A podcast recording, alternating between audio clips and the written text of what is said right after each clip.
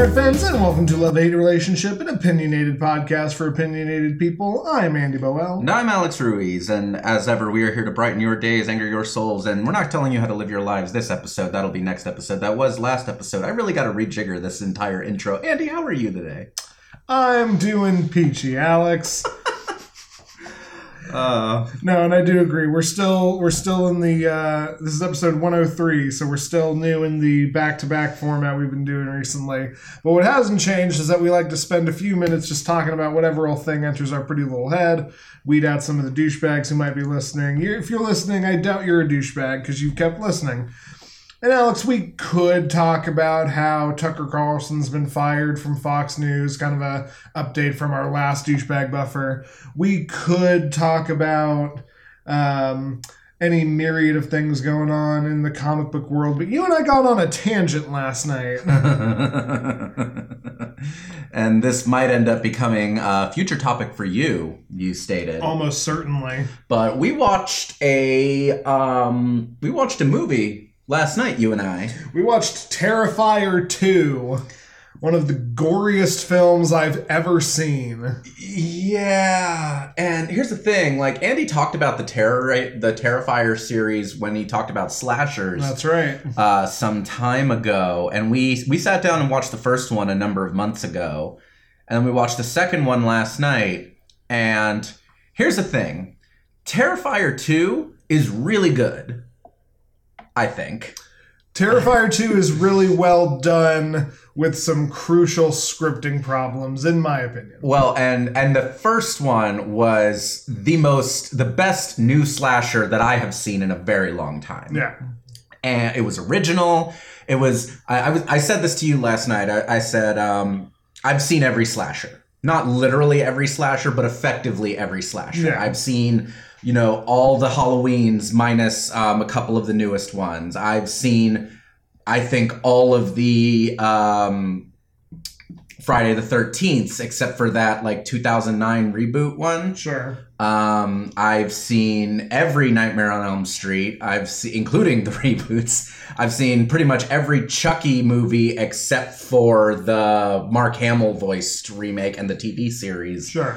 Um, I- I- it's it's I, I've seen all the slashers. You're a student of this genre. and I could not predict Terrifier 1. There were kills in there, not just the one if you've seen it, not just that kill, um, but also like just just some really original unpredictable stuff. yeah. and I and I loved it.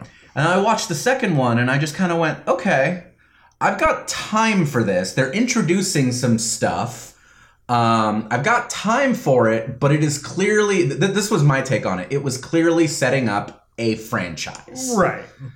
Which led us into just a conversation about horror franchises and the state of modern horror and then like kind of tracking rising and falling in horror. You're right. We're, we're most certainly this might be my next love just as a little preview. But we talked for like a solid hour after we watched this movie about horror as a medium and, and that usually is the mark of something good. Yeah, there's something there. There's something there. Yeah, I don't want to take too much away from a future conversation, but it is interesting the very recent era of horror that we've entered into Yeah. because you have like of of movies we've watched recently.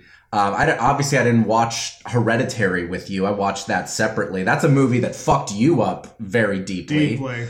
Um, we watched X, do, we watched X together. We watched X. We We, watched- watched, Pearl. We watched Pearl separately. I really want to watch Maxine when it comes out. Yeah. Uh, these are all very recent horror movies. Uh, you and I got into a debate as to whether or not Midsommar qualifies as a horror movie. I don't really think so. You definitely do. I think it does because I think cult, not lower C cult, but like capital C, like the organization cult horror is a kind of horror. Yeah. As we're speaking, uh, Evil Dead Rise or Evil Dead Rises. Evil Dead Rise. Evil Dead Rise um, ju- just had its theatrical release, I think, a couple of weeks ago. And I saw the last Evil Dead. I don't even want to say. Is, is it a reboot? Is it a, just a continuation? I think it's just titled Evil Dead. That one was really unclear. It was kind of a pseudo reboot, but could function as Evil Dead 4 if it wanted to. Yeah, it's like a soft reboot. Yeah. Which is funny because that makes it what the third or fourth soft reboot of Evil Dead. Indeed. Um, so you know there is that, and and I, I really want to watch Evil Dead Rises. By all accounts, it is excellent. We're in a really interesting period of horror because I remember when the draw of horror was that it was schlocky and bad. Sure. And I remember when horror was just straight up like not very exciting because it was always a reboot of something else or just like a a very unoriginal, gritty, like kind of we're figuring it out mess.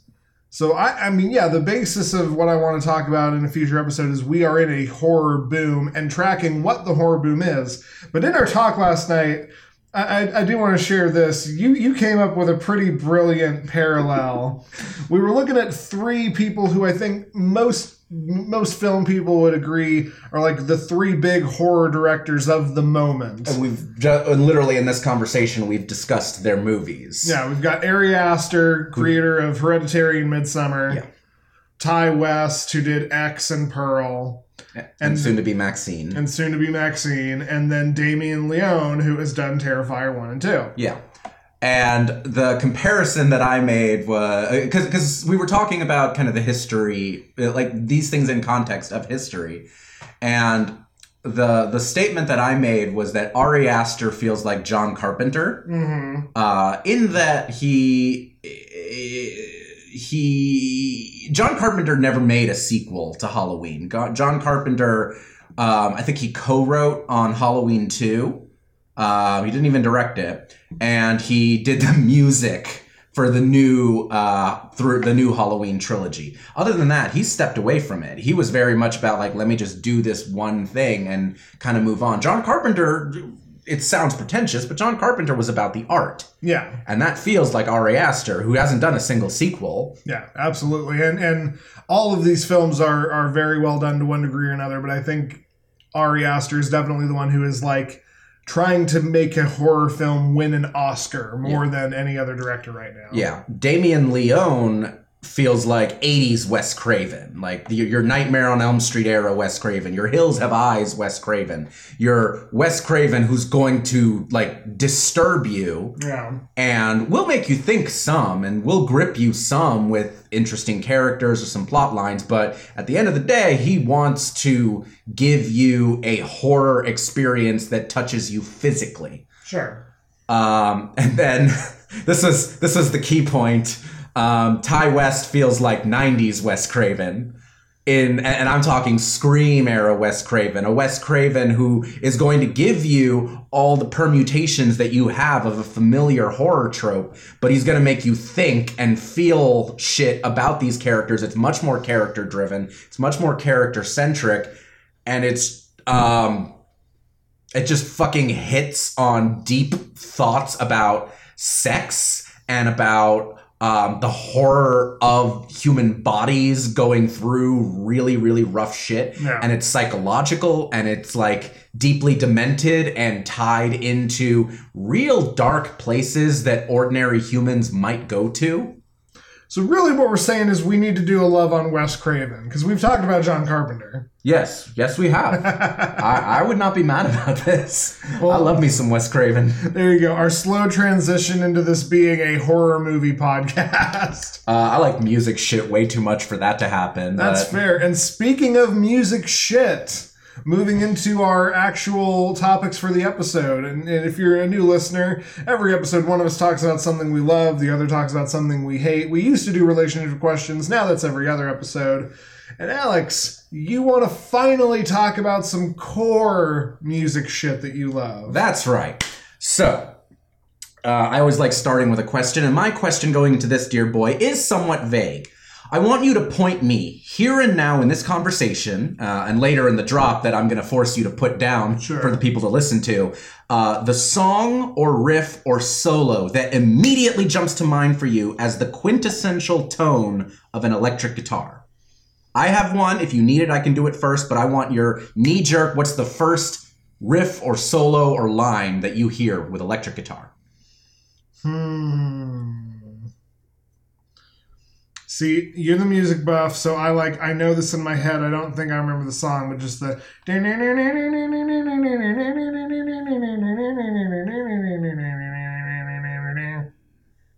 What the fuck was that, Andy?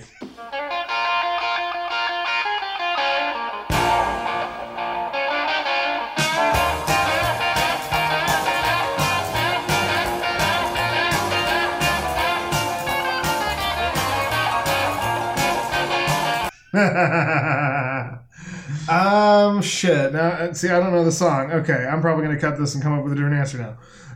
You're leaving in that riff, or at least putting it at the end of the episode. Fair enough. See, in just my own personal experience, I'm trying to think of like the first stuff I ever heard, which like the first rock album I was ever like given and consciously listened to was Detroit Rock City. I mean, I mean, I mean that riff is iconic. yeah, I don't like Kiss, but I can I can say that. Do you want me to play you mine? yeah, go for it. All right.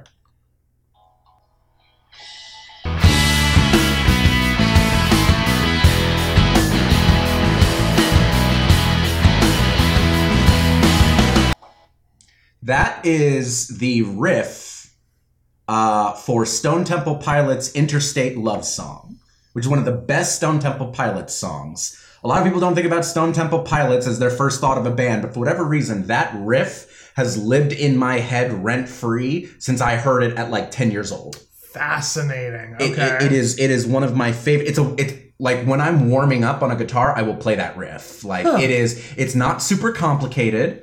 It, it's it's it's fun. It's it's not like you know like a punky power chord type of thing. Though I do love that sound. Yeah. It's not like super noodly.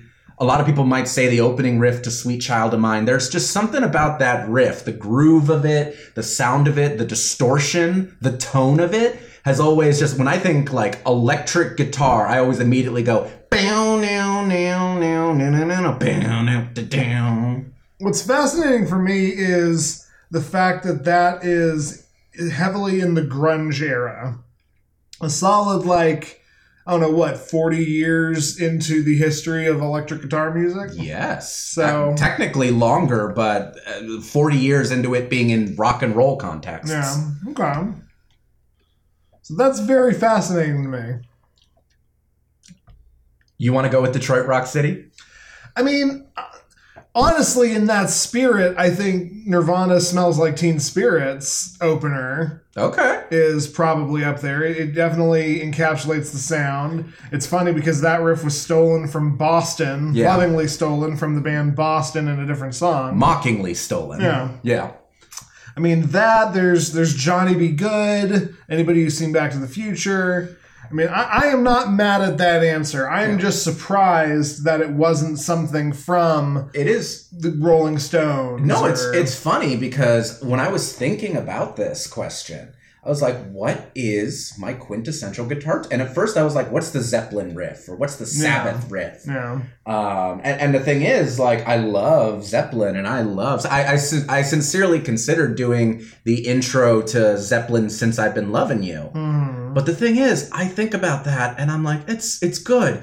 It's not the first thing I think of. What is Sure. the first thing? It is Interstate Love Song. hmm And I think that kind of speaks. Both of our answers kind of speak to the fact that like this is this is like the first horror movie that actually scared you. This is a this is probably a, a question that you could get a hundred different answers should you ask a hundred different people. Yeah. And I love that. And there's people who are going to say like a Jimi Hendrix riff Yeah. or um god I, one i was thinking of i just re i told i texted you this i was re-listening to david bowie's diamond dogs Yeah. and my yeah. favorite bowie song is rebel rebel Sure. well my second favorite technically my favorite is uh tonight tonight with which is his duet with tina turner Sure. my favorite pure bowie song is rebel rebel and that guitar riff also lives in my head rent free yeah. so yeah, no, I love that. Um, I appreciate you trying to trying to work with me on this very vague opening question. Well, and it would help if I could remember the song I'm actually thinking of to engage that discussion, but I try. It's all good. We can move on. So, in my quest to find interesting things to talk about on this podcast, I've often avoided things that might sound too quote unquote obvious. Mm-hmm. I talk about artists and genres and tech and people and even sports that often go ignored or unannounced, or I try to at least. Um, to that end, forever ago, I talked about my arguable main musical instrument, the one that I do actually play more than anything else, the one that I actually play in a band, which is the bass guitar. Listen, re-listen to that episode. It's one that I, I I think about pretty often. I love that episode. Sure. Um, but I deliberately forsook talking about my actual main instrument, which is the electric guitar. This was not a mistake, but for the sake of content and for embracing the obvious for it, uh, I'm talking about that today. hmm And I think we even talked about in that episode about how like it was funny that you were talking. I think we've talked about electric guitar, you know, minorly here and there, but when we talked about the bass, talked about how like you play bass Mhm. in a band, but normally I'll see you pulling out an electric guitar and, and riffing on that. Yeah, and that's and that's like I. It's always funny because it- it's interesting when you meet people who play both because all of us kind of have this thing where if you're a bassist, you probably only own if, if you're a bassist slash guitarist, you probably only own like three, maybe four basses. I mm-hmm. own four basses. You can argue my ukulele bass is a is a bass as well. So maybe five basses, but I own like double that in guitars. You are maybe the wrong person to talk about owning instruments. You know what? That's fair. but but it's a thing. Like you'll you'll find people who own four basses and twenty five electric guitars. Sure, It just yeah. it's just a, it's a weird thing. Um, so I, I was like given a little bit of basic background. So obviously, the classical acoustic guitar is an instrument which has existed for centuries. Dates back to roughly 12th century Spain, with predecessors that can be traced back to Greek and Moorish instruments 400 years before that. Um, the history is actually kind of um, anthropologically interesting because it's vague and people a lot of people don't know exactly where it descends from Sure. but uh, but I'm not going to dig into that. The earliest versions of the electric guitar came about in the early 1930s. So if you think back to the 1930s, big band orchestras of the time were getting louder and louder. Uh, this was the swing era. Of Yeah, course. absolutely. Um, and it was harder for guitarists in those bands to actually be heard over horn sections, over string sections, over big old fucking drums. Which makes sense if you think about just the sound an acoustic guitar can make, even if you're putting a microphone right up to it, which they probably weren't. And and here's the thing, even if they were, you're gonna get bleed from whoever else you're around. That's a good point. While while while Yeah. that's coming in. Yeah, right. So guitar manufacturers started experimenting with magnetic transducers that could be placed into the guitar and run into a speaker. What's that what's that chuckle you just made? We recently all watched the Rocky Horror Picture Show, a very beloved movie, and just that is a word I cannot hear. The transducer will seduce ya. Yeah, exactly. That that's just what I'm I'm having a shit eating grin about. That's that's fair enough. In electrical engineering, a transducer is an actual fucking thing. Yeah. Um, so the first electric guitars put these transducers, or pickups as they're generally known, Okay. into hollow body acoustic guitars. You've seen my acoustic guitar, very similar to that. Uh, and they became a huge hit with jazz and blues players who figured out that they could also make playing sm- solos in smaller ensembles a viable option. You think back to like way early days of the blues players like Leadbelly. Leadbelly played a 12 string acoustic guitar, mm. and it was him and a fucking microphone. Okay. Think back to old clips you see of Elvis playing an acoustic guitar with like two microphones, one in front of the guitar and one in front of his mouth. sure. Yeah. That was what they were playing before. And a lot of these blues players, especially in Chicago, Chicago became like the mecca for electric blues.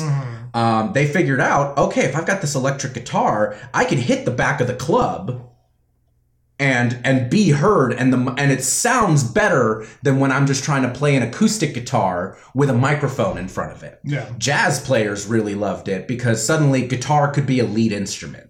Like before, your lead instruments in jazz were horns. You know, Miles Davis Yeah. was a trumpet player. Sure. John Coltrane was a sax player. Um, with the advent of these new guitars, you could get people like Charlie Christian and Wes Montgomery, who were electric guitar jazz players, and it could become a lead instrument. Yeah. So this worked great, uh, though it was noticed that if the amps were too overdriven, if you turned them up too high, these hollow guitars would start feeding back horribly. Okay. Okay. So I can see where we're going here. So you need to get rid of the hollowness of the guitar. You you do see where I'm going. So some prototype and custom designed versions of a solid body guitar, which uh, affectionately, uh, affectionately sometimes gets referred to as uh, a cutting board with a pickup in it.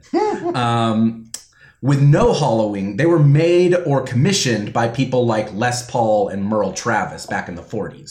Les Paul actually like made his own out of basically a log that he attached a neck to and and put a pickup in. Like Les Paul was weird and experimented with shit like that. I mean, sure. Yeah. Um, and in the early 1950s, an engineer named Leo Fender designed his Esquire guitar, which was the first commercially available solid body. And so for people who are not like electric guitar inclined or maybe particularly musically inclined, you're dropping some names that have become like the industry standard for electric guitar manufacturers. Les Paul, Fender. Yes. Like these are this is the Coke and Pepsi of of guitars. L- literally. yeah. Like my, my my jazz bass that's sitting over there in view of Andy has Fender stamped on the headstock Sure. to this day. yeah. Um, and Leo Fender, um, Leo Fender's Esquire guitar was hugely popular. Um, and, and it was literally him taking the pickup out of a lap steel guitar and putting it into effectively a slab of wood with a neck on it that he just carved into something that could vaguely be played. Um, I, I, I'm going to post, I'm going to show Andy a series of pictures of some various guitars, and I'm going to put links to them in here. Um, but if you want to see what these things look like, just click some of those links. So, as electric guitars became uh, available commercially, they became foundational to blues based music.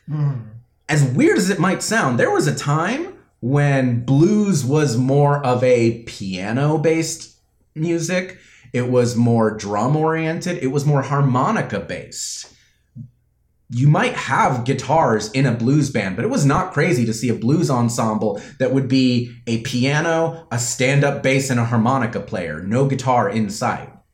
But as you started finding these commercially available electric guitars, which again could get very loud, mm-hmm. could reach the back of a club, and you could play both rhythm and solo parts with them, they became foundational to that music. Early blues and R&B performers loved them because the harmonically rich sound and loudness could replace whole orchestras. And let's be clear, when you run an electric guitar sound through an amplifier, that is harmonically very very rich. You could you have your tonal spectrum there is very similar. I, i'm getting into eq nerdery here but electric guitars hit in roughly the same uh, registers as the human voice they get about as low as you know a non-bass singer will sing. They can they can go as high as a soprano singer will sing. And that range, there's something about that range biologically that attracts us as humans. If you, any piano players who are listening to this, you'll be very aware. Your melodic lines are right there in that range of the piano that the human voice is generally in. You're not generally playing melodies way at the top for very long or way at the bottom. It gets muddy there and, and it doesn't hook in the same way. So just coincidentally, electric guitars happen to harmonically hit this one particular range, and it became foundational for this music. It became foundational to rock music thanks to Chuck Berry. You mentioned Johnny B. Goode earlier. Right, absolutely. And it's funny to me because you go, everyone here's seen Back to the Future, Johnny B. Goode. And I'm like, I, I know Johnny B. Goode from Chuck Berry, but okay. Well, right, because that's the. I, I say that because that's like the whole joke is that Michael J. It's your Fox- cousin Marvin, Marvin Berry. You know that hip new sound you've been looking for? Well, listen to this. Exactly, and I just assume more people remember that bit from Back to the Future, which is a checks notes fifty-year-old movie, forty-year-old movie. You, you know that's that's a good point. Topical reference. Um, so thanks to so with rock and early rock and roll, I mean, Little Richard was a piano player. Sure. Chuck Berry was a guitar player, and Chuck Berry's influence on rock and roll is what brought you electric guitar to it. And all the people who went on to rip off Chuck Berry, the Beach Boys, the Rolling Stones, Yeah. the Beatles, everyone who foundationally evolved rock and roll came at it from the Chuck Berry lens. Which is funny because wouldn't a lot of people used to say that Little Richard was like the original king of rock and roll? Yes. Yeah. Little Richard. th- There's an argument that Little Richard was the inventor of rock and roll. It's it's tricky. You can also kind of say Ike Turner might have been the inventor. You can make an argument for Chuck Berry being it. Yeah. Uh, some people say Sister Rosetta Tharpe, another guitar player, was the inventor of rock and roll. And it's very funny because if you ask Sister Rosetta Tharpe about it, she just goes, "Man, that ain't nothing but sped up rhythm and blues. I've been doing that since the '40s," which is great. Sure. Um, but every rock genre is closely tied to electric guitar. And from the mid 50s to about 10, 15 years ago, it was the key instrument in contemporary music. Yeah, absolutely. And it, I feel like the subgenres of rock are defined by the sound of the electric guitar as much as anything else. Yeah. You mentioned the Beach Boys, which got me thinking about surf rock, which got me thinking, oh, I should have said Miserlou as my answer. But oh, like, Oh, yeah. surf rock is just like a little bit more of a wavy sound. Punk rock is a little bit louder and angrier of a sound. Heavy metal is just a crunchy sound. I love that you're using. I, I, I love some of the adjectives you're using because they're not that far off from how actual guitarists describe their own guitar tones. sure. Like you'll hear guitarists like comparing pedals or comparing tones of certain instruments, certain kind of pedals, and they'll be like, "This one is tinier, and this one is uh, this one." I definitely heard crunchier. There's literally a setting on some modeling amps that's called crunchy, Yeah. and it's that like really mid-focused distortion sound. Precisely. You got to come up with words to describe the thing, and I, I'm not surprised I'm, I'm pulling the overlap. Oh, sure. So at this point, I want to show you some photos of some of these early electrics going all the way to contemporary times. Okay. You can spend as little or as much time um, talking about them as you want, but um, they're in front of you on the email, and, and I'm going to put links in the description to all of these photos as well. Sure. So the first one here is the frying pan lap steel guitar. This was the first stringed instrument to have one of those electric pickups put in. And notably, it is a lap steel. It is not actually a guitar you stand with. Mm, okay. I mean, it looks like a banjo. Looks like a banjo made out of metal. I don't hate that. Uh, I don't hate that take. It's tuned like a guitar. It works like a guitar, but it is a lap steel. Sure. Not really sure why lap steel was the first one. I, I don't know. For whatever reason, they just that was the first one. That was 1931. Sure. So 1935, four years later, you get the Kay Roberts Electro Spanish. and this is starting to look very much to what you expect. It it is a guitar. It's got the artistic little S carvings into the wood, which I know you've told me before that those actually serve a purpose. But They're called F holes. yes, Uh, you al- no, you also see them on you see them on violins and cellos and a lot of other yeah. stringed instruments. the picture you're sending it, it looks notably aged, but like if you look past that, you can see the bones of a guitar, but then everything in the middle around where you would actually strum that looks completely different than what you would expect. Yeah, so that has a pickup cover on it. Um, the the which is a piece of metal that would get put over the pickups. The idea behind that was it would hopefully reduce electromagnetic interference. Okay. Um, I know you've never done a tremendous amount of sound design, but you've been around it a little bit.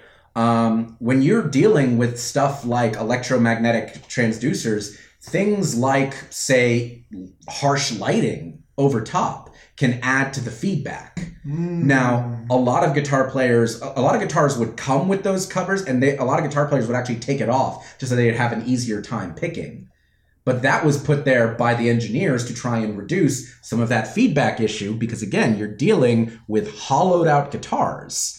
And the vibrations from those hollowed guitars, when you have a really loud, overdriven amp, there'd be so much feedback.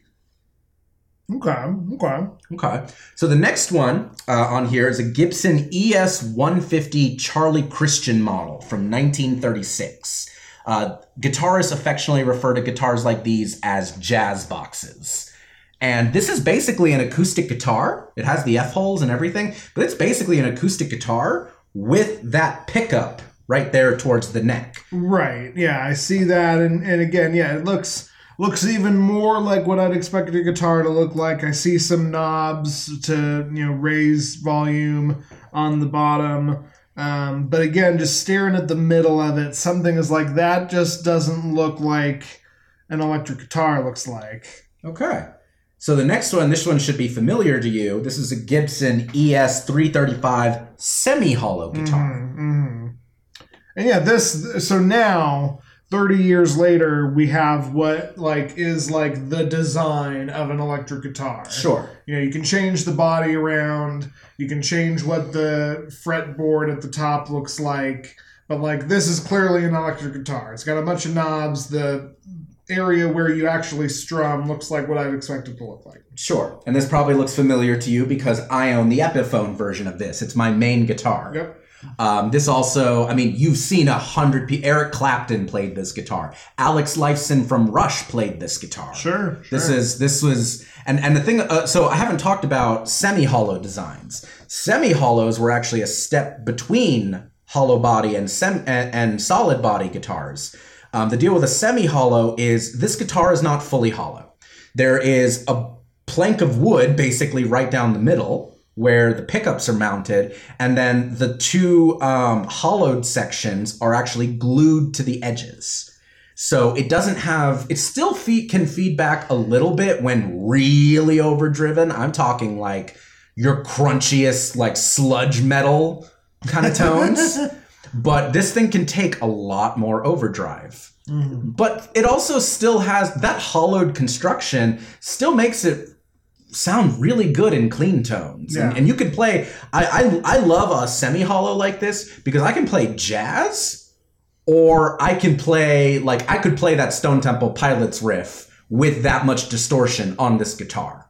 I could play Black Sabbath on this guitar. Probably couldn't mm. play Cannibal Corpse on this guitar, but I can play a fairly wide range of things with this guitar. So next over here uh, is an image of both an Esquire and a Telecaster. These are the Fender models, and these are fully semi-hollow guitars. Okay. These were the first commercially available semi or solid body guitars. I apologize. and yeah the just the visual distinction to keep that that going is we're we're moving away from the f holes this is very clearly not as wide of a like body as the guitars we've been seeing which makes sense because they're fully non-hollow That's correct. And again, this is a guitar you've seen a hundred people play. Yeah. Springsteen plays this. Tom Petty plays this. Prince plays this. Um, Thom Yorke from Radiohead plays a version of this. Um, these are incredibly common to this day, and the design is almost unchanged since 1951. like the great white shark I mean, yeah, maybe the neck will be a little bit thinner. You might have different tuners on tuning pegs on the neck. Um, you know, the pickups might be a little overwound or a little underwound in terms of how many magnetic coils are on them. There will be small little adjustments or changes, but the but by and large, this design has been almost identical since 1951. okay Uh, next up, another one that you've seen a hundred times. This is a Fender Stratocaster. introduced in 1954, maybe the most copied and popular electric guitar in history. Yeah. When I had a guitar, which was given to me with a copy of the game Rockstar, which was supposed to be rock band but with an actual guitar. It was supposed to be Guitar Hero, but it actually teaches you how to play guitar. It came with a knockoff Stratocaster. Yeah. I actually, uh, you, you, you gave me that guitar. I did because I played it like for three months along with the game, and then picked it up and like taught myself how to badly slowly play one song on it, and then I was like, this just isn't me. Yeah. And and it, and you know it's funny on a personal note, I've never liked Stratocasters that much. Like there's something about them and maybe it's because I love um, so much heavy music. These are uh, you know the single coil pickups on these can sometimes struggle with really heavy distortion. Um, uh, to be clear, you can play pretty much anything on any guitar, and anyone who tells you otherwise doesn't know what the fuck they're talking about um, you can it might not be ideal you can play roughly anything on any guitar i never liked stratocasters that much. Something about the sound of them never appealed to me. They are very playable. They are very easy to play. They're they're very light. Um, they're very well balanced. You can do a lot of things with them. I don't know why this is the most popular guitar like more people have a fucking Squier stratocaster which is the like knockoff not knockoff but like budget brand um, subsidiary of fender more people start on Squier strats to the point that it's almost a cliche Well, I think as an answer to that, you're probably not starting at death metal. Maybe you want to. Maybe that's the thing that inspires you to get into music. And then you go to some 50 year old guitar teacher and he's like, okay, we're going to start with like the Beatles. And this is this sounds like a guitar that is more suited for that older, maybe a little softer maybe sound. Yeah, my my guitar player in my band, which is a like R and B cover band. We you know we play we play a lot of different things, but we play we play a lot of Motown. We play a lot of Stax Records stuff. We play uh, we we also play a little like we play the band and we play Wings, but we also play Hall and Oates Yeah. but we also play Stevie Wonder, like a lot of that kind of thing. My guitar player plays a Fender Strat. Sure. That is his go-to. He actually told me that the next guitar we're going to talk about was what he was originally using, and it never felt right for that Oh, music. okay. Then he got a Fender Strat, and it felt right. Okay. Um, before we move on to there, the one thing I will say is I, I mentioned I never gravitate very much towards Strats, and yet the last time I went guitar shopping because I had um, I had a bunch of pedals that I was trading in, and I had so I had Guitar Center money. Um, the last time I did that, I bought a five string bass, and I bought a Squier Stratocaster because it was seventy dollars. It was very inexpensive, and it played so well. I, I bonded with this guitar in such a way, and it's the guitar I keep at my job. Uh, Like that okay. guitar lives under my desk, and it's my practice guitar at work. Yeah. It's a very cheap Stratocaster, but it plays so well. so even me, who I don't consider myself a Strat guy, I was like, I, I have to have this Stratocaster. again speaking to the maybe the reason why it's so popular is because it just is a a really good guitar to play Absolutely. Uh, I've got two more for you. okay Uh, the next one is a uh, technically three. The next one is a photo of 2019 versions of a Les Paul, a Gibson Les Paul standard, and a Gibson SG standard. Um, tell me what you think seeing these two guitars. Well so it, it might just be a function of um the images you chose but the thing me the guitar layman sees is okay this is the first one that doesn't have the tobacco finish. This is the first the, the there are two guitars here and they are noticeably visually different both in body and color the necks and, and heads are the same. But like so this is what my brain goes okay this is when we really just started customizing the hell out of the body because we knew how to make the body so it didn't matter that it has to look the exact same way anymore so we can start cutting them in different shapes and painting them with different ways. And it's not going to actually affect the sound because we know what we're doing. Sure, and and you know that that is a little bit of a bias on the ones that I the Sure. photos I showed. Sure. Um, all these guitars that I've shown, minus maybe the very earliest ones, they all come in things other than tobacco bursts. The 335 comes in red and blue and all of that. Mm. Um, you know, Telecasters can come in all manner of colors. Strats. Like the thing about Strats was that they were based off of like old Cadillac color catalogs. So you could get them in red and blue and yellow and orange and, Sure. and any number of things. Yeah, that makes sense. Yeah, and and you know what? Case in point, these two guitars can come in that tobacco burst, that classic burst. Yeah. Um, you might notice the you you might remember the SG as being the Angus Young guitar, very famously. Yeah. Angus Young of ACDC was very associated with the Gibson SG. Um, I love a Les Paul. That it might be my favorite electric guitar. I don't actually own a Gibson or Epiphone one. I have uh, an ESP one that is very clearly a ripoff. And I own a Harley Benton guitar that is also a ripoff of uh, Les Paul Jr. I love a Les Paul shape. I, that is the kind of guitar that I do gravitate to. Yeah. At least the electric guitar that I gravitate to. It can handle handle sludge metal, but it can also like clean up to the point where you can play like heavier jazz or lighter blues. Like I I, I don't know. That's that's my sweet spot Yeah. personally speaking. Um, the the SG was also the Tony Iommi guitar, and Tony Iommi might be the one guitar player who influenced my playing more than anyone else because I love Black Sabbath so much. Makes sense. So the last one I wanted to show you, um, those last two um, came out in 52 and 61 respectively. Yeah. I wanted to show you what I think is maybe one of the only really good looking new model of guitars that I think, which is the St. Vincent guitar, originally released in 2016. You think that's good looking, huh? I like this guitar. It's uh, apparently I'm I'm sometimes in the minority about this. It looks a lot better than some of the bullshit that I've seen come out.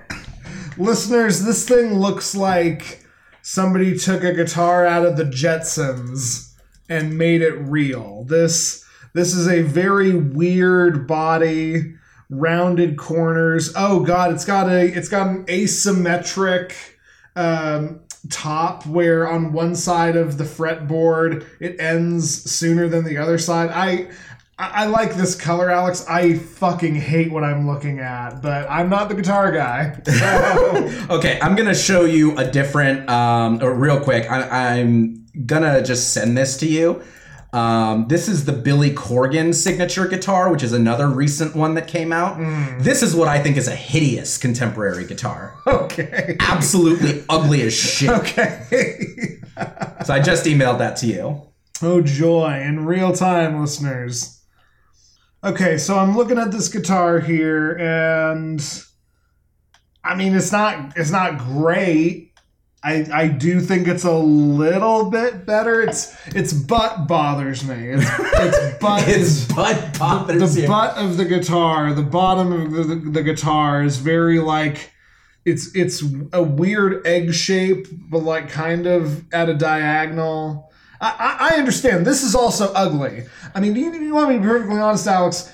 We did not need to, in terms of the style and the body, we did not need to move past like what we achieved by 1985.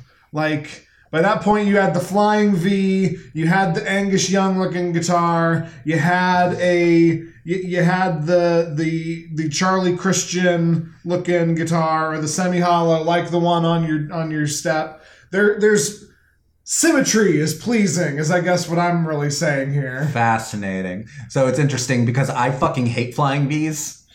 They're one of the most uncomfortable guitars to play sitting down, Oh sure. and I I, I think they're hideous. Um, although you've never seen a reverse flying V, which are even worse. True. But no, I get it. And, and you know what? Here's the thing: there are a lot of blues lawyer dad type players who agree with you. Literally, we have a term for them called blues lawyers. They're people who like play bar gigs but decide they need ten thousand dollar rigs Okay. uh, in order to play their like shitty little bar gigs It's always fascinating to me. But there, yeah, there, there's a there is an opinion that like we haven't had a good new guitar design since pick your date 1961 when the SG Yeah. came out. There's people who think the SG is too ostentatious, and they're like, we should have never moved past a Les Paul and a Telecaster. Like, Yeah, no, I, I'm willing to agree with that. And and the thing is, like, there are so many. Like, I could shoot you. I, I had to pare this list down. Um, I was gonna show you a bunch of like '80s metal guitars that are clearly offshoots of a Stratocaster, but made to look like modern and sleek. Yeah, sure. And and I, and I could have shown you a Flying G. I could have shown you um, the Carina or the Explorer or any of these other guitars that I'm sure you've seen in music videos and just over the years. Yeah. Um, one of your favorite guitar players and singers, Claudio Sanchez, play often plays a Gibson Explorer. Uh, which is a really uh, like it, it was a really unpopular model when it came out, and it only became really popular in later years. But it's a cool ass guitar. I would I would love to have a Gibson Explorer. I think they're dope as shit. Um, He's also the man who I, I think is most commonly associated now with a double necked Fender situation. uh, that's a that's a double neck SG. Yeah. I hate those guitars because they weigh like as much as the world. Sure, absolutely. and are just shitty. Um, but sure, if it works for it works for Claudio and it works for Jimmy Page and it works for fucking nobody else. So, um, I've, I've, I've put you through enough of this. Um, moving with, into our home stretch. with, with, the point where we would normally switch topics, tell me why you like the electric guitar. Uh, well, I don't really agree with those who call the electric guitar the quote unquote greatest instrument in the world. I, a piano is arguably much better. Um, just because you can replicate a whole fucking orchestra with it. Um, I do think the guitar allows for certain things that not many other instruments do. The ability to bend strings while you're playing alone adds a level of emotion that you can't get out of something like a piano. Sure, yeah, absolutely. That makes sense because it's a new level of manipulation on the sound. Yeah. So I think about something like the way David Gilmour bends a string is fucking heartbreaking Yeah. in the right context. Sure. Um, the ability to edit tones through the use of different parts, pickups, amplifiers, and pedals means, again, that the same instrument can play soft jazz, shoegaze, and sludge metal. You can do all three of those things with a Les Paul Yeah. and and that differentiation of context that versatility you don't see that in violin or saxophone not that there's anything wrong with any of those instruments but it's such a unique thing to this particular one Yeah. I have a soft spot for things that are easy to learn and difficult to master you can tell by my love of things like chess just like you do love chess. Yes. And just like I can teach someone the rules of chess in 10 minutes, I can teach a person to play a song on the electric guitar from absolutely nothing in about the same 10 minutes. It'll be an easy song, something with power chords, very simple strumming pattern, but that alone will cover so much music. I can teach someone to play Blitzkrieg Bop by the Ramones in 10 minutes. Because that is three chords, it is one shape, and you just move that one shape along some fucking dots. Mm-hmm. I can do the same thing with Green Day's Brain Stew. Which, you know, could have been my answer at the top of this because I think that's the first guitar riff I ever heard where I was like, oh, I want to pay attention to the sound. Yeah. And the, and the thing is, those are two incredibly easy songs, not not complicated in the slightest. I can teach someone to play those very very quickly, and they're both electric guitar sounds. Yeah. and they're satisfying.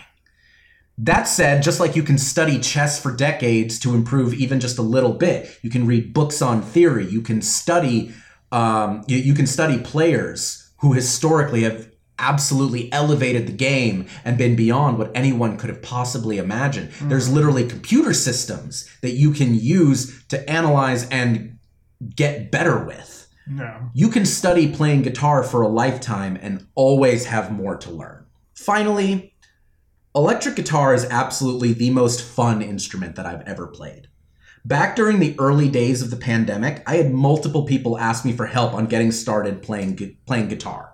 And I, and I, and during the pandemic, I put an offer out to people. I might have even mentioned it on the podcast. I was like, "Listen, Now is the time when we're in lockdown. If any of you, for your own benefit, if you want to pick up any kind of musical instrument, I will help you find one. You tell me your budget and what instrument. I will help you find a used one or a very inexpensive budget one. You tell me your budget. I will help help you find lessons, whether you want an actual like teacher that you can pay for, or if you just want free resources on YouTube. I offered this to people. I was like, I will help you find things, and this was my little way of just reaching out to my community and being like, I have a very particular set of skills. Yeah. Put that drop in. I have a very particular set of skills, and that is I do have are a very particular set of skills.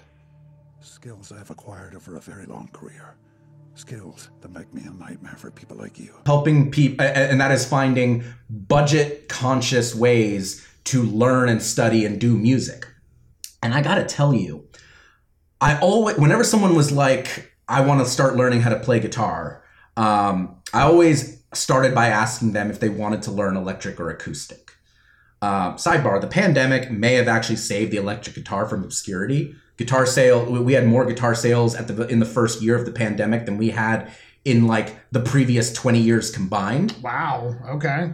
And you're seeing the reverberations of- right now because in popular music, electric guitar is more common than it has been in the last like 15 years. I can recall previous conversations where we talked about how that really had been phased out of pop. and and it is coming back and i think a lot of that is because people bought guitars because they were bored out of their fucking minds um, anyway almost all the people i talked to said that they wanted to start on an acoustic and eventually move to electric you told me at the beginning of this a person probably isn't going to start off by playing heavy metal Yeah. I disagree with that. I tried my best to always talk them out of starting on an acoustic. Acoustic guitar is great, but it's always best to play the one you're more excited by. That's Play- yeah, fair. Play the one you're more. And people would be like, "Oh, I, I have neighbors. I don't want to be too loud." Shut the fuck up. There are headphones. you can just get headphones and plug them into your amplifier. That's how I played for years Yeah. it's it's it's exciting. Acoustic guitar is great. I love acoustic guitar. I have an acoustic guitar. I, I, I play it almost as much as I play my semi hollow.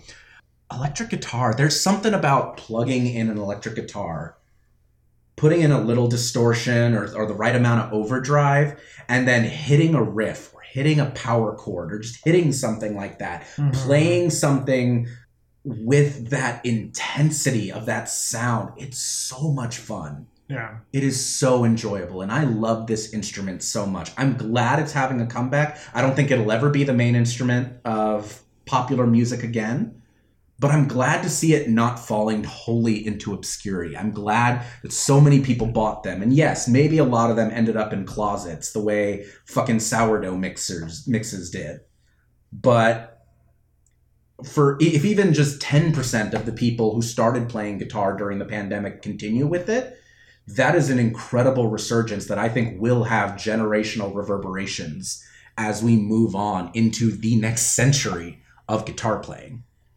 That's really exciting. I mean, it, it truly is. And, you know, we've, I've made no bones about how, like, I probably like rock more than any other of the core genres. So Sure. I'm happy to see it bleed back into pop and, and other avenues and continue to be, like, a viable option so it doesn't go the way of the steel guitar and Or- be only played in 80s, 50s European nightclubs. Or the saxophone. Yeah. I don't want, I love saxophone. I, I still want to learn to play saxophone someday. But I I don't want the electric guitar to become the saxophone where it's just a retro sound that you only see thrown in with retro bands and and in and and when you want a retro vibe Sure. like the technology of it keeps evolving and there's exciting new places to go into now. You can now have MIDI guitars that function a lot like MIDI keyboards and will play and will play samples. That's fucking dope as shit. Yeah. So I, I'm excited about the future of this instrument. You let me ramble on long enough. I think it's exciting. If any of you are interested in getting started with guitar, let me know. I'm happy to be a shepherd to direct you towards resources and, and what you can buy and what not to buy and all of that. So my offer still stands, even though we're not in lockdown anymore. So another thing to hit us up on email and Twitter about. Yeah. but in the meantime, uh, I'm going to take a moment here to talk about my topic for the week, which is my hate. And this is currently a very topical hate. It is my sincere hope that by the time you're actually listening to this, listeners, it is not so topical. But I want to take a moment to go into the history of the numerous Writers Guild of America strikes that we have had in this country over the past 60 or so years. I'm here for it. We uh, just entered a new one, uh, or we're about to, Precisely. and I, I'm excited here. Uh, WGA writer strikes have been a, a recurring co- topic of conversation for me and you because they've been so significant Yeah. to the media we love. So please go in. So, the Writers Guild of America is like a organization that very clearly I think states it is for the writers of movies and television who work in America specifically to have a like representation and a union and be able to band together and, and have rights. Um, the Labor Guild was formed in 1950 to give writers a voice and and help them not be so marginalized and and forgotten when it came to um, movies and television actually being successful. Okay. And since then, we have had five. We are entering the fifth. Writers Guild strikes that have caused significant, massive delays in the entertainment landscape. For a little bit of context, the contract in which the WGA like operates is renegotiated every three years to kind of update the rights and and make it so that we aren't still living by jurisdictions that were made back in the 50s. And that might be part of why this is so prevalent. But I'm going to briefly talk about each of these strikes, and I think there's going to be a pretty significant recurring issue. Mm-hmm. So the first one I want to talk about is the 1960 Writers Guild of America strike. Um, which has gone on to be the second longest strike in in American history for this particular organization Okay. six years after the Writers Guild of America is founded. And it was like the key issue was about the fact that writers were not being paid, they were not being given residuals for any movie that came up on like rerun. So anything after a primary theatrical release, writers were not seeing any of the money. And also, low budget half hour shows and anything that was an hour long program, it just wasn't in the contract up until that point for there to be any residuals for the writers. Probably because in 1954, nobody thought we were going to have hour long television content. Well, yeah, and you have to remember, at 54, we're still, you know, this is pre-cable. Yeah, absolutely. So this is a period of time. It's it's understandable that no one would think to put that in the contract because syndication isn't really a thing the way that it becomes Yeah. in later years. Um, if, if you talk to people who were around in those times, they'll they'll they'll bitch and moan about how like oh if we wanted to we, we didn't get reruns like like y'all like y'all have. We didn't have streaming. If you didn't see the episode of i love lucy or the flintstones if you didn't see it then you weren't gonna see it again. Maybe you'd catch a rerun at three in the afternoon when you were at work or at school but that was a maybe. Like it, and and again only three channels blah blah blah blah. Right. And so we, we know at least by 1960 reruns were a thing hmm. because writers were not actually getting any money from them. That was like the core gain from the 1960 writers strike was to actually start seeing residuals on reruns and different lengths of, of content than we were used to. sure So that brings us to the 1981 writers' strikes. We met we we, we lasted 23 21 years. Mm-hmm. We lasted 3 more of these contract extensions. We get to the 1981 writers' strike, which again like becomes a thing. It, this one didn't last nearly as long as the 1960 writers' strike, but the core um, issue of this strike was the fact that writers were not seeing residuals from stuff like video video disc and cassette markets. They weren't seeing this new technology that was invented and, and distributed and sold, and writers were not seeing any of the money for it because up until that point, no one had thought that this would be a method of distribution, and so nobody thought to make sure that the writers got a part of it. There's also it is also worth stating here when you're talking about things like the video market. the movie industry and the TV industry were very like people forget this. They sued Betamax and VCR because they were sitting here going like if people can record fucking stuff off of the TV, Yeah. it is going to kill our business models. Nobody will go to movies anymore. Nobody will continue to watch reruns anymore. It's going to destroy our nobody will watch live sports because they can just record it. That's the big one. I, I remember still seeing it as a kid. You know, anytime you put on a baseball game, the first like 30 seconds were the big warning blue screen that said any illegal recording and distribution of this event is punishable by law. And that was like a thing people were actually worried about. Yeah. And and so they tried to kill this industry and when they couldn't, they were still trying to profit from it as best they could, Right. Absolutely. which included not paying people. Yeah. Especially not paying the writers because there was nothing that said they had to physically pay the writers. Um, so then cut to the 1988 Writers Guild Strike of America. This is seven years later. This is two contract negotiations later. By the way, the average, uh, I, I did- the math real quick. The average is just under every 14 years. There's a fucking writer's strike. Which I will say is better than the National Hockey League, who Jesus also also had multiple strikes in a shorter amount of time.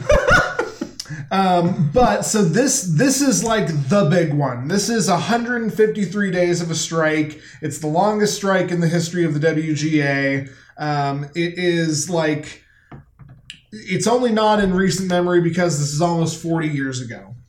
But the formal like negotiations and the issues at the table were about residuals for hour-long shows. Again, going back to the issue from the 60s because before it was just you don't get rights at all if it's an hour-long program. And then they were like, "Okay, fine, we'll give you rights when it comes out." But now by 1988, we are starting to see like I think HBO is taking its first fledgling baby steps and like hour long content is becoming something that you can make a rerun for. I've referenced the Who Shot JR episode of Dallas Right. multiple times. Right, Dallas absolutely. was a Dallas was the biggest show in the country, and that was an hour long drama that drew in a ridiculous percentage of the TV watching audience. Without like looking up in real time and figuring out the timeline, it's entirely possible that Dallas being so big and the writers realizing, oh, we cost our we, we lost a shit ton of money because it wasn't in our contract to get rerun residuals Yeah. might have in, in, influenced this strike. Um, this is also the one, the first one I hear about where the writers were actually looking for expanded creative rights, wanting to be consulted in stuff like casting and choice of director for projects, which that one's significant just because, like, you think about who actually crafts a story, who actually creates a piece, it's the writer. And it is pretty crazy that, like, 50 years after we start making filmed content and 30 something years after the guild is invented, we finally start going, hey, this is like our intellectual property. We'd like to have some say in how it is presented to the public. Yeah.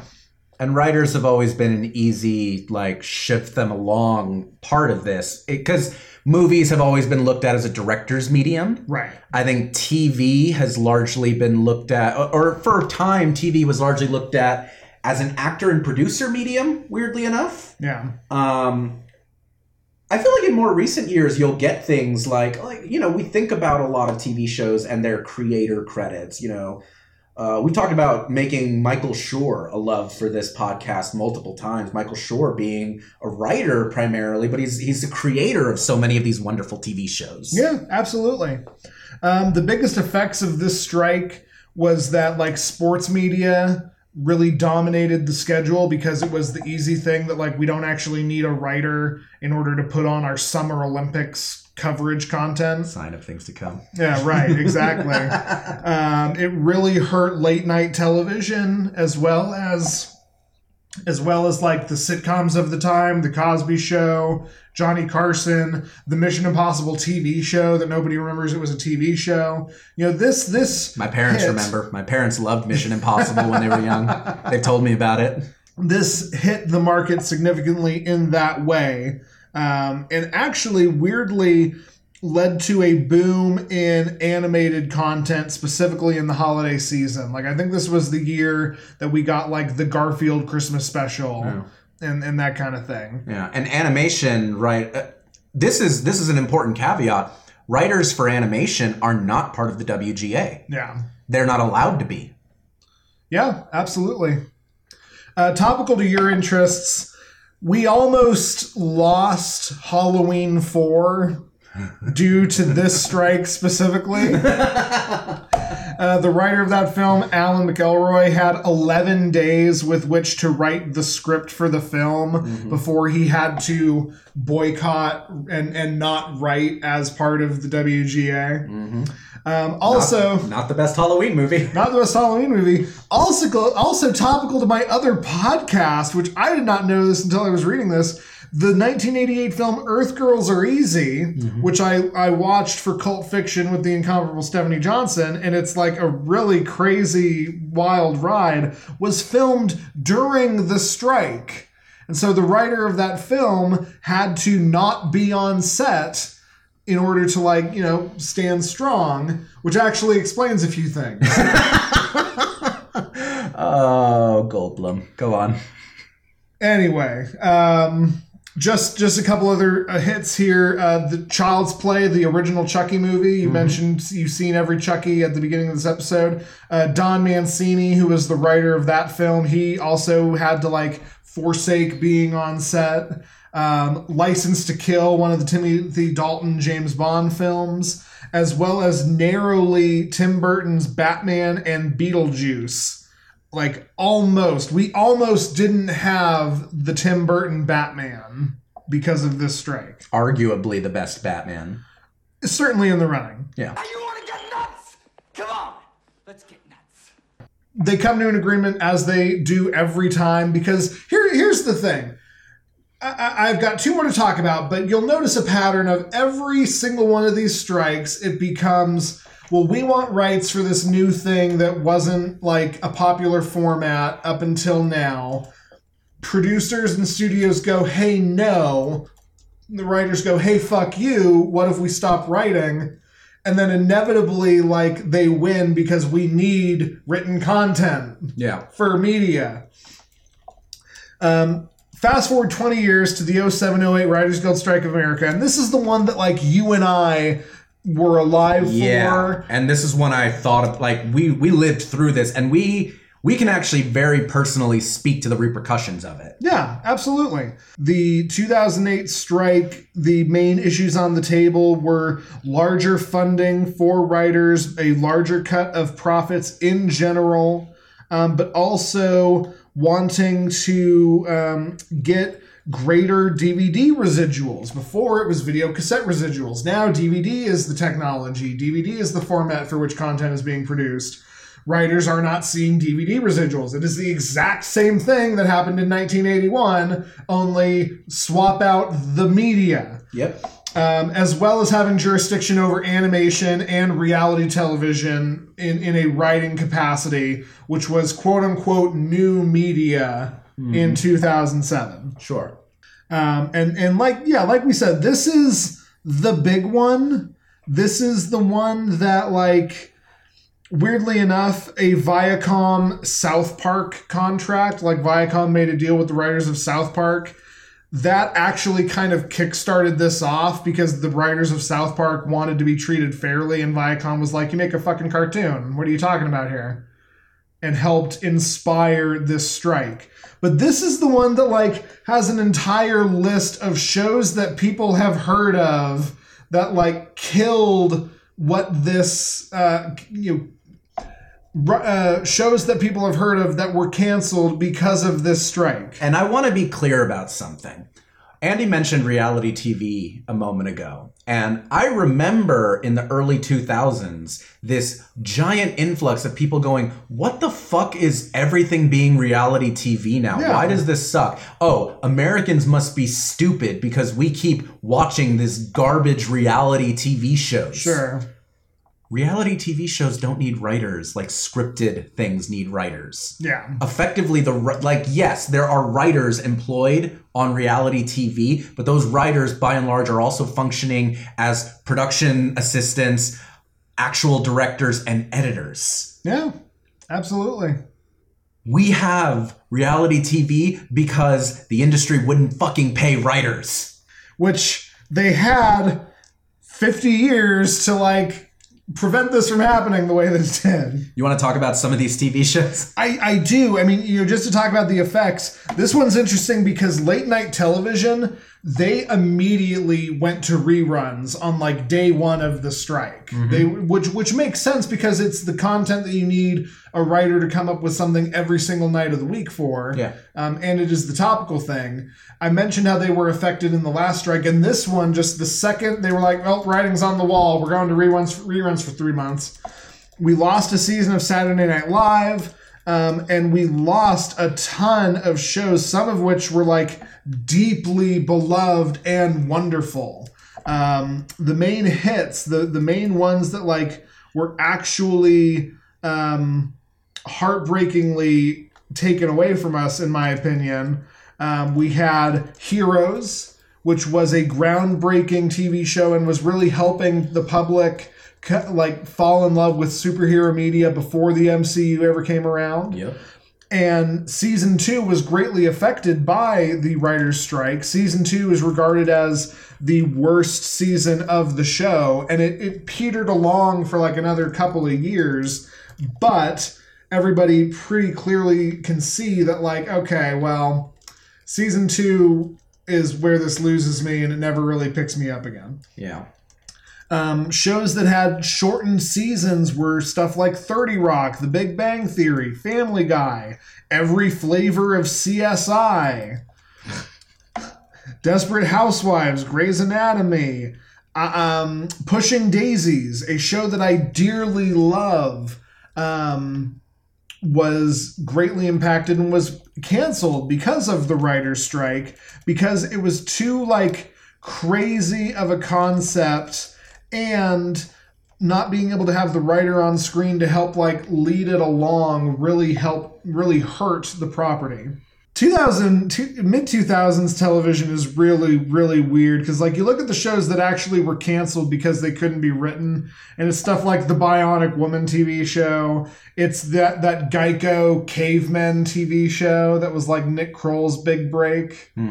Um, stuff that I've heard about, like the 4400, which was a lost knockoff. Every show, every show you can think about was affected from this, with the exception of like HBO content and SpongeBob.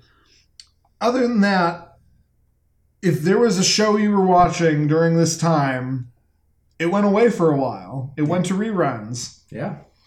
Um, this almost canceled the finale of Scrubs. Which one? Yeah, exactly. The good, the good one, the real one. Yeah. So that was that was the big one. That was the last one. That's the one I remember and like being terribly concerned over the con- the quality of future content. It ended the way it always ended with like after the longest strike from writers, the longest holdout, studios finally went, "Fine, I guess we'll give you a cut of the DVD sales. Please come write for Kimmel."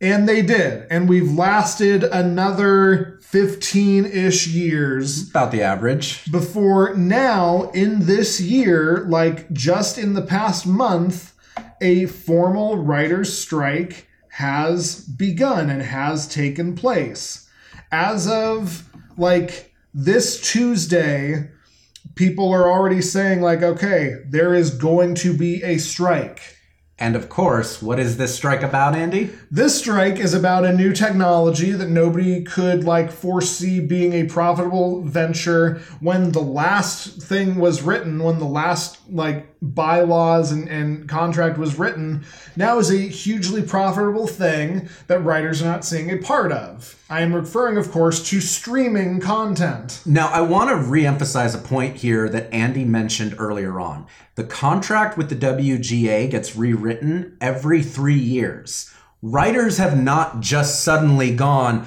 well, they're streaming now. We want to go on strike because we want the residuals. No, they have been asking for these residuals in their contracts for, I think, the last 12 years, the last four rewrites. Well, and even you, you look back to 2008, and that is when Netflix is starting to really take off and take its first burgeoning steps.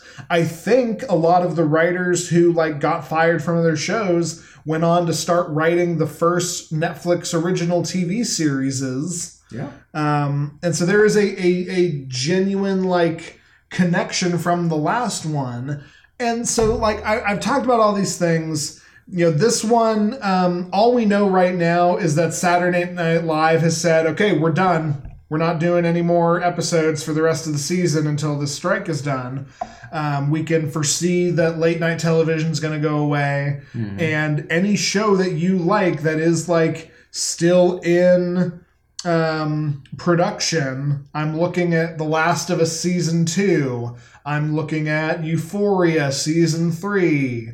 Um, I think Succession is ending, so that one's probably going to be spared. But like, this is potentially going to have a profound impact on your listener, your favorite show over the next year or two.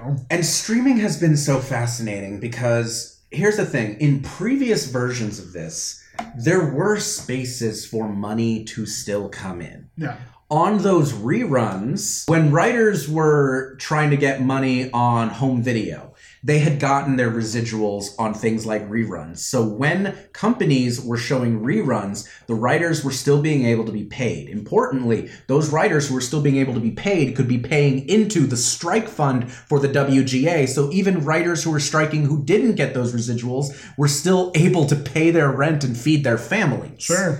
streaming has been such a weird monster because here's the thing we don't have reruns the way that we used to Yeah. viewership on reruns of actual syndicated tv are at their lowest because of streaming and streaming doesn't just fuck over writers you know Fucks over actors. Fucks over directors. Exactly. And it used to be like the, the thing about syndication, and, and I think we've touched on this a little bit before, but if you don't know, syndication, when it, it, was a big thing for a long time for TV shows to reach a certain number of episodes. I believe it was 48 episodes for half hour TV shows, um, which is maybe two or three seasons. Um, I don't remember what it was on hour longs, but the point was when you got a certain number of episodes, you could get syndication. And syndication meant those residuals. It meant mm-hmm. continuously having money coming into you for everyone who was negotiated for that for a while. This is why actors talked about how you do movies for art, but you do TV for money. Yeah.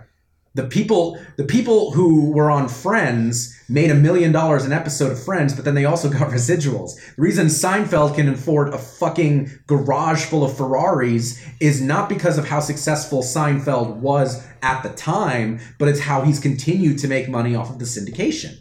And for the littler people, for the non Jerry Seinfelds, it was like the reason you can viably say that you want to pursue this career is because, yes, it's a struggle, especially a struggle to break in, especially a struggle to make ground. But if you can get on that TV show, Yeah. if you can get on 30 Rock or Scrubs or whatever, then you know you're going to be at least okay to get you to the next project. Yeah, and you might be in the writer's room for 30 Rock for three months out of the year, and you were trying to line up another writer's room job after that one wrapped. But the point was, you had that bridge in case that didn't come in, or it took a while, because you had the residuals on other episodes of things you'd done for a while. Right. Now, with streaming, from the beginning, streaming has locked a lot of people out. And the problem is, now we don't have those residuals to fall back on in the same way for syndication. Yeah. For all, for all of that before, because people aren't watching TV as much, they're watching streaming, and streaming hasn't paid those from the beginning. And streaming has been has been corporately defined as technically different and distinct. Yeah. So this is it. We, you have gone down four different strikes here, but this strike is different. So here's the thing: I would argue it's not actually. This is my this is my hate. I've, I've talked about these these things. I've laid down the history. Time and time and time again, the issue on the table is there is a new thing that we didn't realize was going to be an avenue for content. And because we didn't realize it, we didn't think to ask for a cut of it. And because we didn't explicitly think to ask for a cut of it, your corporate lawyers decided that we would not get a cut of it. And now this is a hugely profitable thing. Okay, let, uh, let me let me rephrase. I will apologize. You are correct. The origins of this strike Yes. are exactly the same. Yes, that's all. That's all I mean. The origins of this strike are corporate butt fuckery yes. on the part of the studios and and and and the corporate structures that every time a new shift is made in the media market, they try and fuck over this particular group no. for their own profit. The origins of the strike are the same. The realities of the strike are different. Yes. Because again, the strike fund isn't being paid into in the same way because when those studios go over to reruns, it doesn't mean as much. If a streaming service just wants to cut off the streaming bits, people are still going to fucking keep watching reruns of The Office wherever they are, yeah. but the residual structure on those is inherently different. Yeah, I, I I will agree with that absolutely. The WGA in a formal statement has said the survival of writing as a profession is at stake in this negotiation. And for once, I don't not for once, but I don't take them lightly on that. I think there is validity to that statement for the reasons you're laying out and also thinking about how like you know what's the other frontier that isn't even actually streaming? YouTube. Internet content Yeah. the thing that is pro that has proliferated and become its own a genre unto itself since 2008 Yeah. that there's pressure on the writers especially because separately from anything the studios do except probably like Viacom or whoever owns YouTube at this point um, we the viewers the people can go ah shit last of us 2 isn't going to happen because of this strike i guess i'm going to watch a let's, pl- let's play of last of us on youtube now there is another thing we can go and watch that's not reality tv that's not even sports that is a whole new thing Yeah. And there's there's two specters looming over this. One is and and and I might sound silly to you as I articulate the at least one of these. One of the specters is the realities of old media. yeah Radio is still around. Newspapers are still around.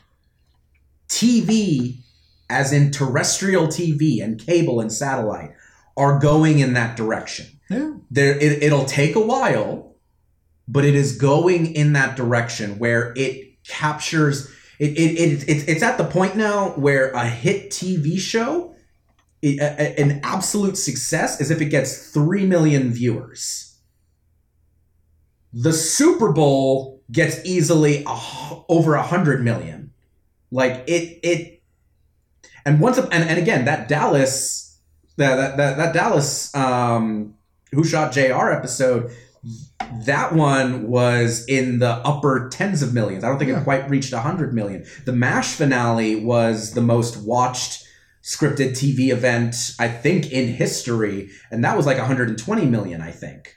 3 million is now a hit.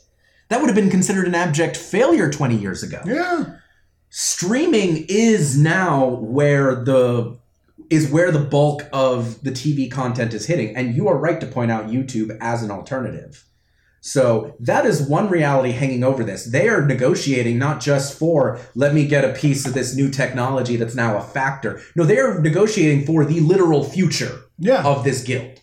to to that point, the other thing, and I, I appreciate that they, for once, not for once, again, I keep saying that. I appreciate that the Writers Guild is looking ahead, especially because the other thing they're saying is they want um, IP controls over artificially generated content. And that was my second point here. And again, this is where we might sound conspiracy theory ish, but eh, we talked about AI art recently. Yeah, And, and and there's the running joke of like, oh, I fed an AI machine a thousand hours of The Sopranos, and here's the scripted. Okay, whatever, that's fine.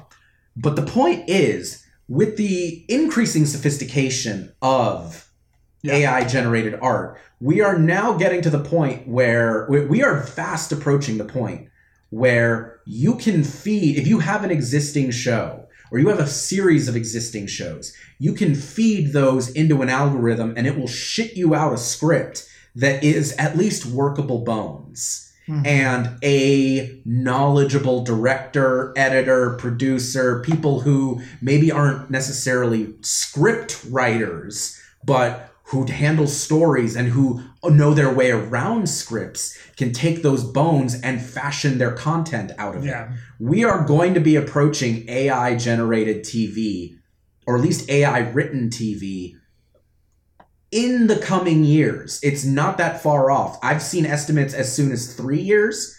I've seen most people saying it's pretty much inevitable within a decade. And I guarantee you, especially if this strike goes over 100 days, goes over three months, you're going to have somebody at Netflix who goes, well, let's just try it. Let's just see what happens. Oh, we'll market it that way. Check out the first AI written TV show. Exactly. And the fact that it's going to be weird and clunky and kind of suck is going to be part of the quote unquote meta humor of it all. Yeah, and it's and it's and, and the thing is, we've seen this fucking script because we saw it with reality TV. They said no scripts, like that was some kind of selling point. No scripts, all reality, Yeah. which was a lie from the beginning, and it'll be a lie when they say that it's entirely AI generated. It's going to be edited by humans so that it is at least somewhat serviceable, but it's still going to fuck over actual the actual people who fucking create the media you love. Yeah. So I'm coming to the end of this here. We we have no way of knowing how this is going to play out other than our our admittedly dire, but I think uh, well intentionedly accurate, well well intentionedly skeptical predictions. Um, the writers are once again trying to just come up with a living wage to be able to create the content that you, I, and you, dear internet friend, love, and are kind of just at the end of the day, turning to people like David Zaslav and Netflix co CEO Ted Sarandos, people who are raking in record profits because they are the ones in charge of the streaming content services, and going, Can we have our share, please? Yeah. And to be clear, uh, and we, we talked about this when we were talking about the HBO Discovery merger. David Zaslav cut a bunch of media, including what was probably going to be a really dope Batgirl movie that was almost done, Yeah. specifically because he didn't want to pay on these small residuals that were already going to be attached to it. Yeah. It was a cost saving measure because he knew that if it streamed, yes, it would make a profit, but we would also have to pay residuals on it. And the gamble he made was that the residuals would not be worth it. Now imagine when we start adding more people, more writers, more production people, more of the people who actually worked on it. Imagine what happens when we start adding them to that pie Yeah. we might cut the pie up a little more small for everybody or we might add on to them either way it doesn't change the calculus for those people they sit here and I, they go this number of people will get paid for their work and that is profit out of our pockets so we're not going to do it Yeah. We're we are coming at the tail end of the COVID 19 quarantine. I refuse to say the pandemic's over because it's fucking not. But we are coming to the end of the period in which content already had to shut down. Movie theaters already had to like do a shutdown. Yeah. This is for so many reasons potentially the worst writer's strike with the far with the worst consequences we have ever seen and it is about stuff that we love it, it- at the end of the day like maybe this won't lead to the heat death of the planet but it might lead to the final bullet in the head for movie theaters or non-ai generated content. Or content that just we said at the beginning of this in our douchebag buffer we were at an apex point for horror. Yeah Yeah. um, where people have talked about the last 10 15 years being the golden age of television an era that started with the sopranos and now people are calling things like the last of us and succession some of the greatest television that's ever been made You could argue we're still in that era, maybe. Yeah. Um, but you don't get that without the writers. Yeah. You don't have golden eras of art without writers. You have schlock like goddamn reality television. Yeah.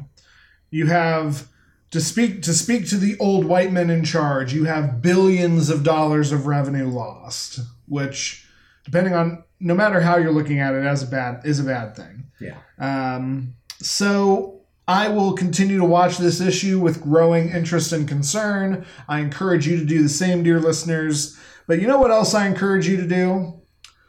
Send us questions. Send us prognostications. Uh, every other episode of Cult Fiction, which as of recording the next episode, we will be doing our thing where we take your and the internet's relationship questions and we provide our perfectly unqualified advice. You can send those questions to lovehaterelationshippodcast at gmail.com. We promise we'll read them. You can also follow us on Twitter still, I guess, at. LHRpod. That's LHRPOD. DM us your questions there. Send questions you find on the internet or from your friends or family or loved ones or strangers on the street. And uh, you can also l- look up there for us to continue tweeting about various topics that we've already talked about in the past. I'm sure at some point I'll have an opinion on the new John Mulaney special. Oh, God, right? Uh, I kind of want to watch it. Um, yeah. Yeah, absolutely. You can follow me, Andy Boel, at JovoCop2113 on Twitter. You can also follow my other account where I paint miniatures. That's Andy's underscore minis. Uh, I'm recently having donated some stuff I painted to a local game shop, so I'm very excited for that. And you can find my other podcast, Cult Fiction, that I mentioned earlier, that I do with the incomparable Stephanie Johnson, where we watch old cult movies that may or may not have been interested by various writer strikes. Yeah. I should have mentioned before you said that that you can uh, find our podcast on Apple Podcasts, Google Podcasts, Stitcher, Spotify, YouTube, or even TuneIn Radio. Hey, Mom. Uh, you can follow me on uh, Twitter, Instagram, uh, TikTok, chess.com, and Lichess. Uh, I, of those five, I'm really only on Instagram and chess.com, although I'll poke into Lichess once in a while. But whatever. Do, do, do, do what you will. Um, Of those handles, you are by far on Lichess the most. So chess.com the most. You are by far on chess.com the most. So hit Alex up on chess.com. That's right. I'm at A underscore X underscore R U I Z. Thanks for listening, y'all. As ever, please tell your enemies.